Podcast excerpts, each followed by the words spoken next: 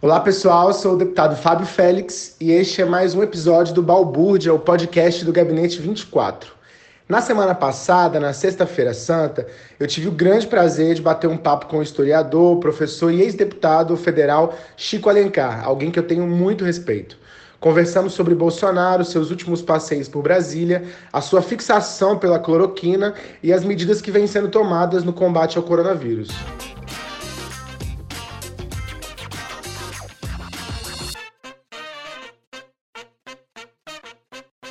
Pessoal, estamos ao vivo agora no Facebook, começando agora aqui hoje com o grande companheiro Chico Alencar, direto ali do Rio de Janeiro.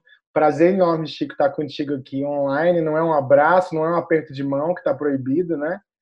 Mas estamos aqui nos olhando, nos vendo, conversando. Você Prazer tá bem? é todo meu. Prazer é todo meu. Eu que fiquei 16 anos aí no Distrito Federal, pouco vivi a cidade mas tive o prazer de conhecer gente de luta, gente de grande alma, como você, Fábio. Tenho muita alegria de ver você aí na Câmara Distrital. Me representa, e não só a mim, demais. Se todos fossem iguais a você, o Brasil seria muito melhor. Ah, fico feliz pela mensagem e você sabe que o seu mandato é uma inspiração muito grande para nós, né? Porque a sua história, né, a sua história parlamentar de luta, é, dentro de uma instituição tão difícil tem sido. Não, não à toa você veio para cá participar de um debate pra, com a gente importante aqui no nosso gabinete. Já conhece o nosso gabinete aqui na Câmara Legislativa. E agradecer você por estar aqui com a gente. Estamos online nas duas páginas, aqui Fábio Félix DF no Facebook, na página do Chico Alencar também.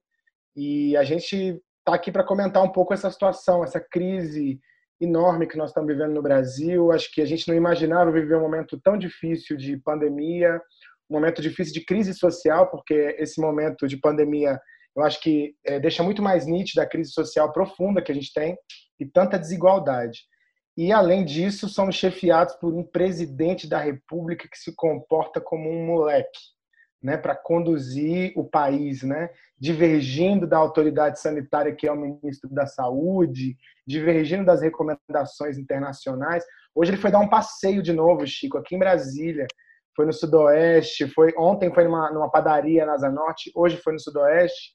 Ainda bem que o povo bateu panela quando viu ele andando no Sudoeste, mas é muito absurda essa postura, né? Mas nada novo, né? Você que conviveu com Bolsonaro no Congresso muitos anos, não vê novidade nisso, né?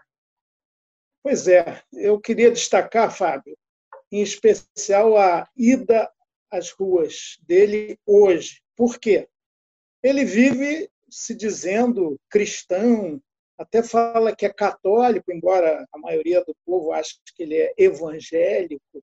E ele não é nada disso. O Bolsonaro nunca teve vínculo religioso, muito menos alguma mística, mística, alguma espiritualidade. Mas tudo bem, isso é da subjetividade de cada um, não vou julgar o grau de fé, se tem hipocrisia, se é exploração da generosidade do nosso povo aflito, que busca na religião algum refrigério, mas ele devia saber o mínimo.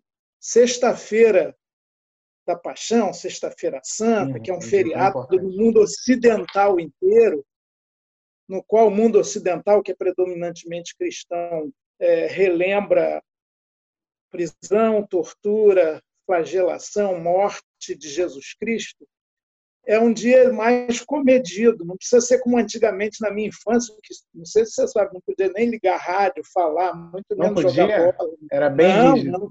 Era um dia assim de recolhimento absoluto. Mas, claro, os tempos mudaram. Agora, o mínimo de é, cautela, de, de discrição para os cristãos católicos é um dia de recolhimento e meditação. Aí o cara vai e sai às ruas e pratica uma antivia sacra. O que, que ele faz? Ele é, açoita, como você lembrou bem, a Organização Mundial da Saúde e o Ministério da Saúde. Ele tortura é, o bom senso, ele esbofeteia a razoabilidade, ele escarra é, naquilo que se poderia esperar de dignidade humana. Eu estou falando em açoitar, escarrar, esbofetear, porque na Paixão de Cristo, até o filme do Mel Gibson mostra muito isso de forma contundente, é, é, e os evangelhos também, todos esses elementos de escárnio e de tortura estão lá presentes. Então, o suadizan, o autoproclamado muito cristão, ele pratica hoje, na sexta-feira, que é um dia santo para os católicos, todo tipo de negação. Eu estou achando que ele está mais para Judas Iscariotes. Isso é o caos. O Bolsonaro é incontrolável. Ele, inclusive, muitas vezes, quando vai para a televisão, já foi cinco vezes nessa crise. Eu estava lendo hoje que ele falou, usou mais vezes a, cadeia nacional de rádio e TV do que a rainha da Inglaterra em 68 anos. Gente. Ele usa e usa. Agora, às vezes ele aparece aparentemente com um tom mais moderado, mas é tudo mentira. Ele faz questão de negar esse tom, que é falso, é farsesco, no dia seguinte, horas depois. E o grave nisso tudo, para além de qualquer consideração que eu possa fazer do ponto de vista de ofensa a valores religiosos, ele está incitando a população a ir às ruas, ele está estimulando a expansão do coronavírus. Ou seja, ele está semeando a morte. É disso que se trata. Isso é trágico, é um absurdo.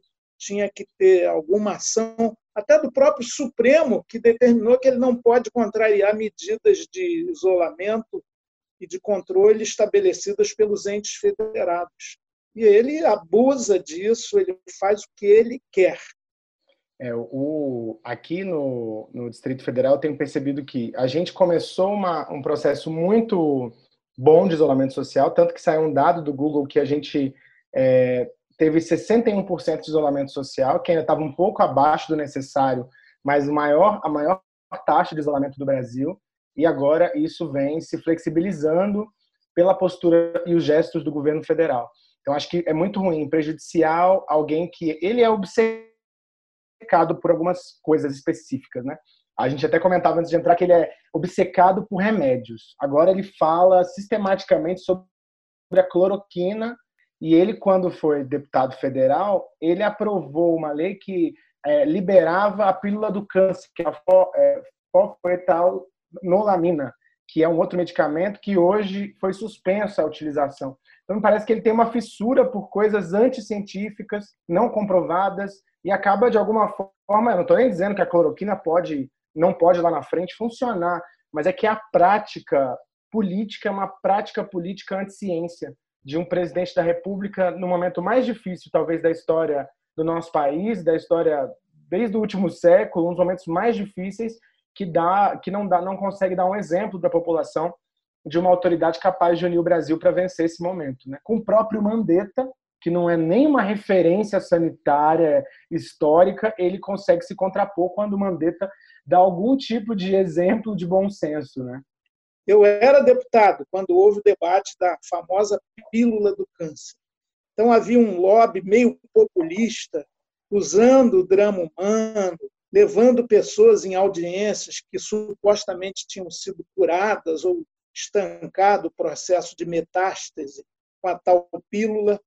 E me lembro muito bem, nós temos contato, muita ligação com a Fiocruz aqui no Rio de Janeiro. E eu ligava para os nossos amigos da Fiocruz é, para pedir informações. A Anvisa também era contra. E, e, no entanto, eles forçaram a barra.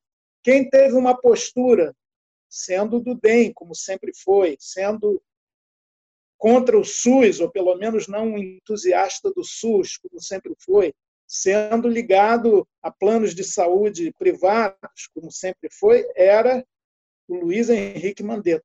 Me lembro bem, a gente dialogou, eu era líder na ocasião, chegamos ao Mandetta, e aí? Ele falou, não, isso é um absurdo e tal, e de fato votou contra, inclusive alguns do seu partido, é, teve uma postura, encaminhou contra, mas perdemos.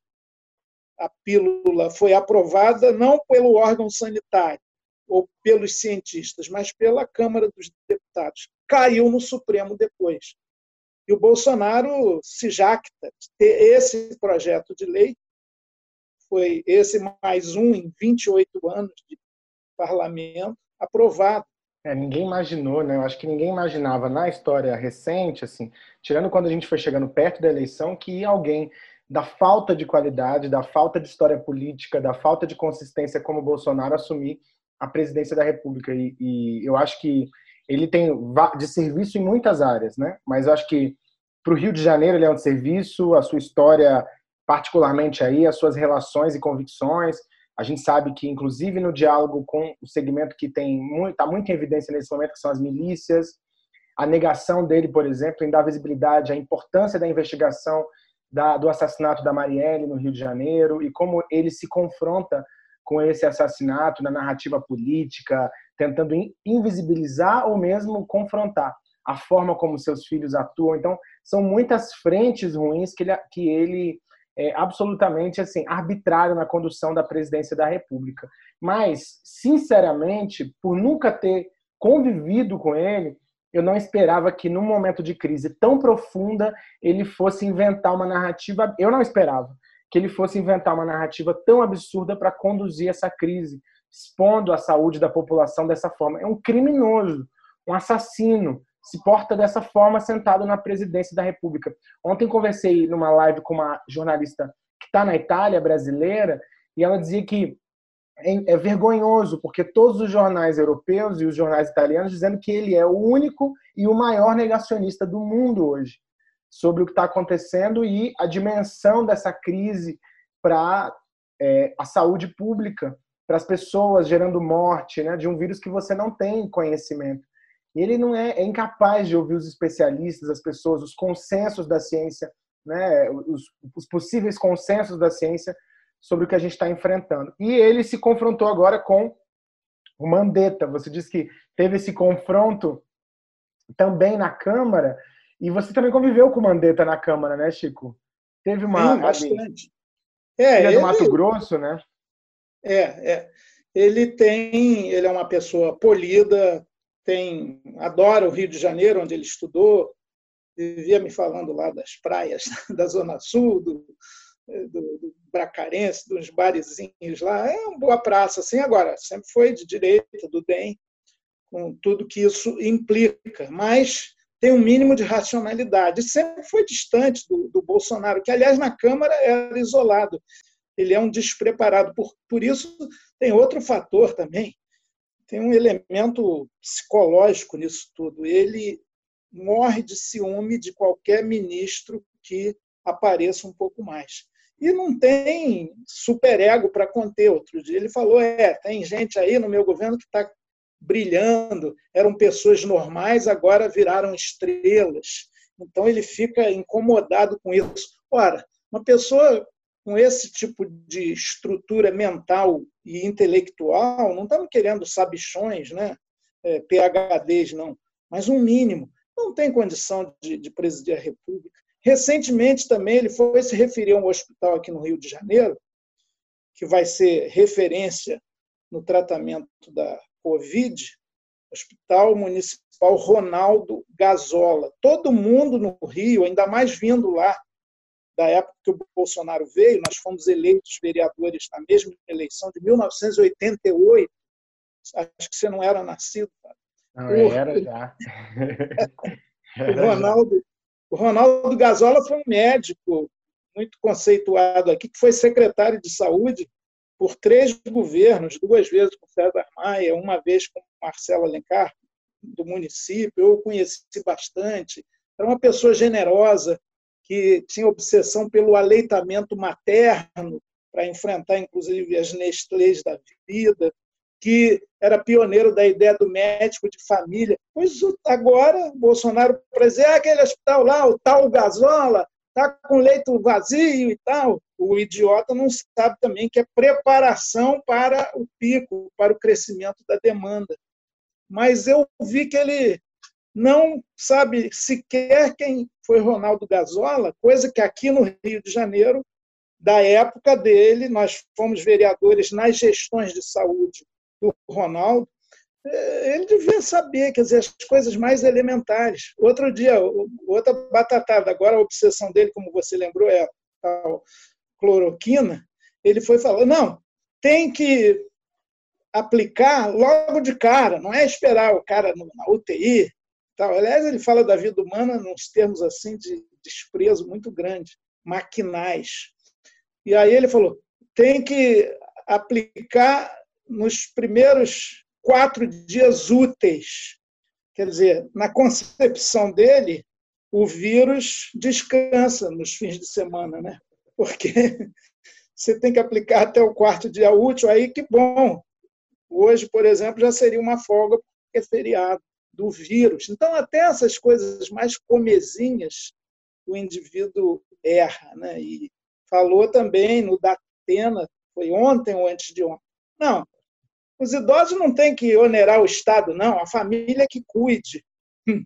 Logo, quem né, que vive às custas do Estado brasileiro, desde sempre, como militar, e saiu cedo, foi reformado, foi para a reserva muito cedo, por um acordo em função do mau soldado que era, e fez lá mil falcatruas e violências, e os filhos todos na vida pública, tudo bem sendo eleitos, mas querer menosprezar o Estado no qual, do qual se nutrem é um absurdo total.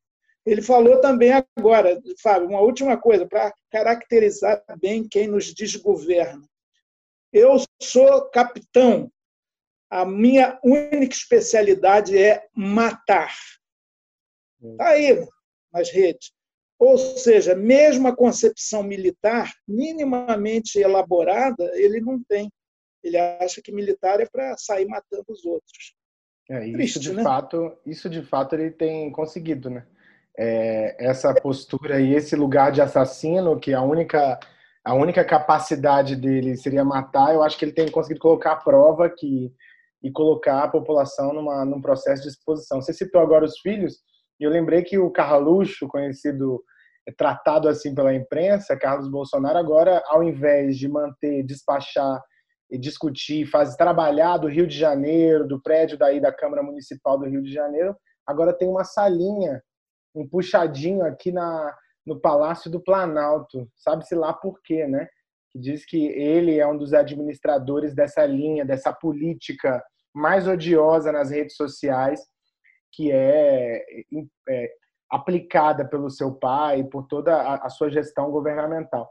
E tem uma coisa que me chamou a atenção que eu queria comentar, Chico, ouvir sua opinião, que é a, questão das pesquisas. Eu acho que é, o Bolsonaro tem começado a se debilitar mais politicamente, porque por mais que nós tenhamos muita convicção de tudo isso, esse jeito dele, que é um jeito, é, é me parece mais informal, é um jeito que cativou um segmento da população com um discurso por uma série de elementos, o discurso antipetista, anti-esquerda, né, uma, uma pessoa que estaria necessariamente comprometida com a segurança pública, com o enfrentamento né, ao, ao, aos bandidos, ele sempre tinha um discurso voltado para esse tipo de prática, fez uma aliança com os grupos evangélicos muito fortes, né, especialmente aqueles mais extremistas, e agora ele parece que se debilita mais politicamente como referência para esses grupos, porque acho que até essas pessoas que apostaram nele, esses 30%, porque acho que tem os, ele chegou a 57, 57 milhões de votos, se eu não me engano,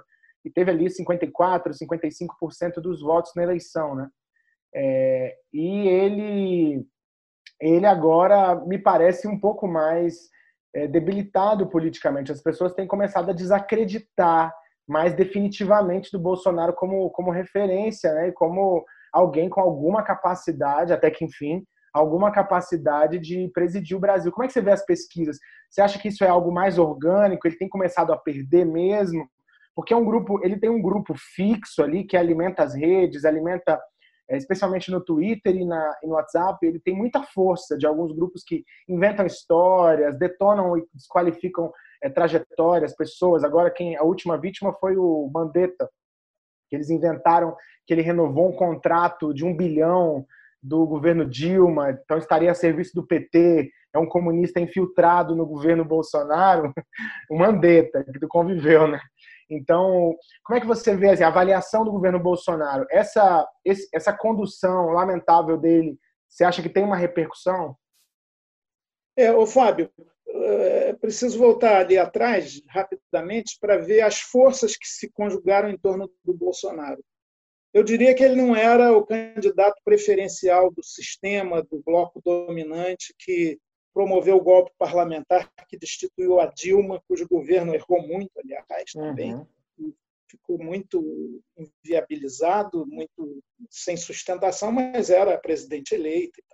E, mas ali começam a se articular forças reacionárias, conservadoras e do poder econômico e midiático no Brasil que se acertam, é, vem a mandato tampão de Michel Temer, começam a implementar mais abertamente a sua política, que já tinha começado na própria Dilma do ponto de vista econômico com o Levi.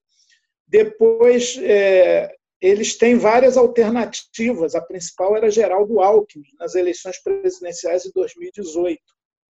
Mas tinha outras também, várias, quatro ou cinco. O próprio Álvaro Dias podia ser uma. No limite, até aceitariam Marina Silva, porque o sentimento também anti-PT, e em parte lastreado nos erros que o PT cometeu, que a esquerda em geral, que nós cometemos, uhum. mas isso cristalizou como um forte preconceito. E aí é, fez, potencializou uma parcela racista, homofóbica, muito reacionária da sociedade brasileira. E, no segmento mais popular, é, o medo em relação a certas posturas e avanços no plano dos costumes, o povo, é, sobretudo neopentecostal evangélico, reage muito à questão da descriminalização do aborto, por exemplo, e tudo isso foi colocado, carimbado Esquerda significa isso. Um outro hum. dado que você nem mencionou, mas que foi muito forte na eleição do Bolsonaro: a luta contra a corrupção. Ele conseguiu vender a imagem de que era contra a corrupção, quando nunca levantou uma palavra, por exemplo, contra Eduardo Cunha. Eu fui colega do Bolsonaro aqui na Câmara Municipal do Rio. Ele nunca participou de qualquer movimento é, de transparência na política, ele ficava na dele. Então, agora está se vendo, saiu aí até nota fiscal daquelas mordomias parlamentares que muita gente faz, a maioria talvez, parece que um, deu lá uma nota de mil litros de gasolina, de combustível, da verba parlamentar para o seu carro. Quer dizer, isso é, é a falcatrua, são os pequenos roubos que se pratica é, dentro de instâncias públicas, sem controle. Então, é, o sentimento antipolítica, o Bolsonaro, que passou por nove partidos, nove. e sempre partidos de direita. Nove partidos, né, Chico? Nove, nove partidos.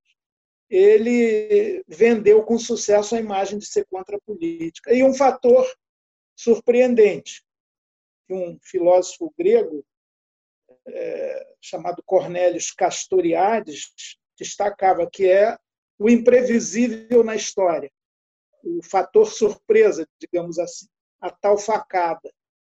Isso o vitimizou fortemente, esse gesto deslocado lá do tal de Adélio. É, ele, claro, foi uma coisa forte, eu não entro nessa teoria da conspiração, foi uma armação. É, também não. É, pois é. Mas, de qualquer maneira, ele felizmente sobreviveu. Agora, usou isso como álibi para não participar de nenhum debate no segundo turno e fazer campanha, primeiro, de um leito de hospital, toda noite nos telejornais, no horário que todo mundo vê, não era o horário eleitoral, que ele tinha pouquíssimo tempo. Era lá na condição sofrida e agônica da maioria do povo. Então, isso provocou uma identificação muito grande. Então, todas as ideias que ele nunca renegou de defender tortura, de defender a ditadura, elas foram sendo assimiladas.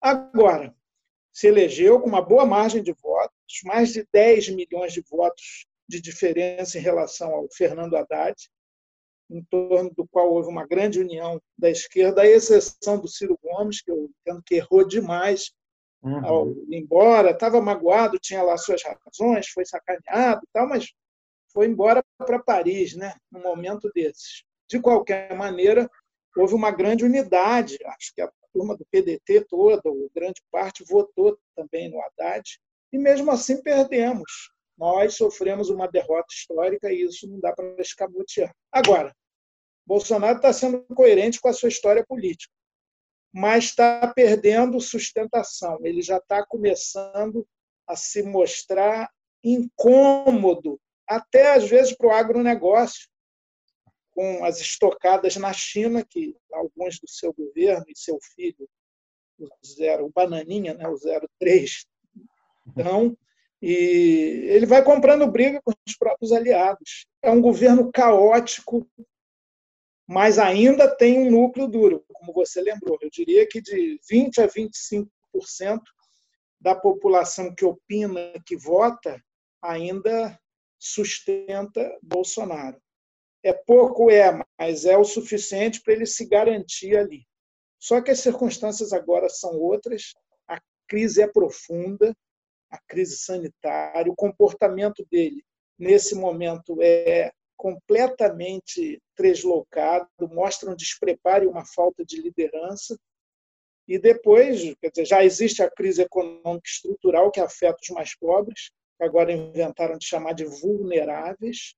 São os explorados, os marginalizados, os invisibilizados de sempre. É, pelo menos agora eles estão mais visíveis né, para a maior parte da sociedade. E mas as empresas também vão enfrentar dificuldades, a conta vai para o trabalhador, vai para os pobres, e isso é um cenário muito crítico, muito difícil. Com um governo desses, então, enfim, vamos Chico, seguir. Foi ótimo, vamos seguindo. Foi ótimo conversar com você, que bom te ver. É, espero que a gente possa superar esse momento difícil. Se cuida aí nessa, nesse isolamento, né? Cuida é. da mente, cuida do corpo. Espero que a gente consiga superar esse, esse. E em breve eu quero estar aí no Rio. Quero estar aí no Rio para participar, se a gente conseguir fazer eleição esse ano, participar dessas eleições, ajudar, colaborar com vocês aí. Aqui em Brasília a gente não tem. Se eu puder colaborar, vou estar aí para colaborar, para a gente ter uma bancada combativa por aí, fazer uma campanha bonita da esquerda para derrotar essa extrema-direita. Conta comigo aqui em Brasília também, sempre que você precisar. Valeu. Não, eu sei, eu acompanho seu mandato, termino como comecei. É brilhante, bonito, atuante, em equipe, sensível. É de gente assim que o Brasil precisa. Nós vamos avançar. Essa juventude me dá muita animação, muita esperança, sabe? Eu acho que as coisas vão vão mudar, sim. Eu tenho certeza. O Dom Helder Câmara, que eu tive o privilégio de conhecer, dizia algo bonito a peça. Quanto mais profunda a noite, mais carrega em si a madrugada. Então, a minha mensagem aí para quem está nos assistindo é isso. Amanhecerá. A gente ajuda a forçar a barra do dia para ela chegar rápido. É isso. Valeu demais, Chico. Um abração para você, viu? A gente se vê em breve. Beijão a todos. Estamos beijão. Aí. Beijão quem assistiu a gente acompanhou. Até mais. Até mais.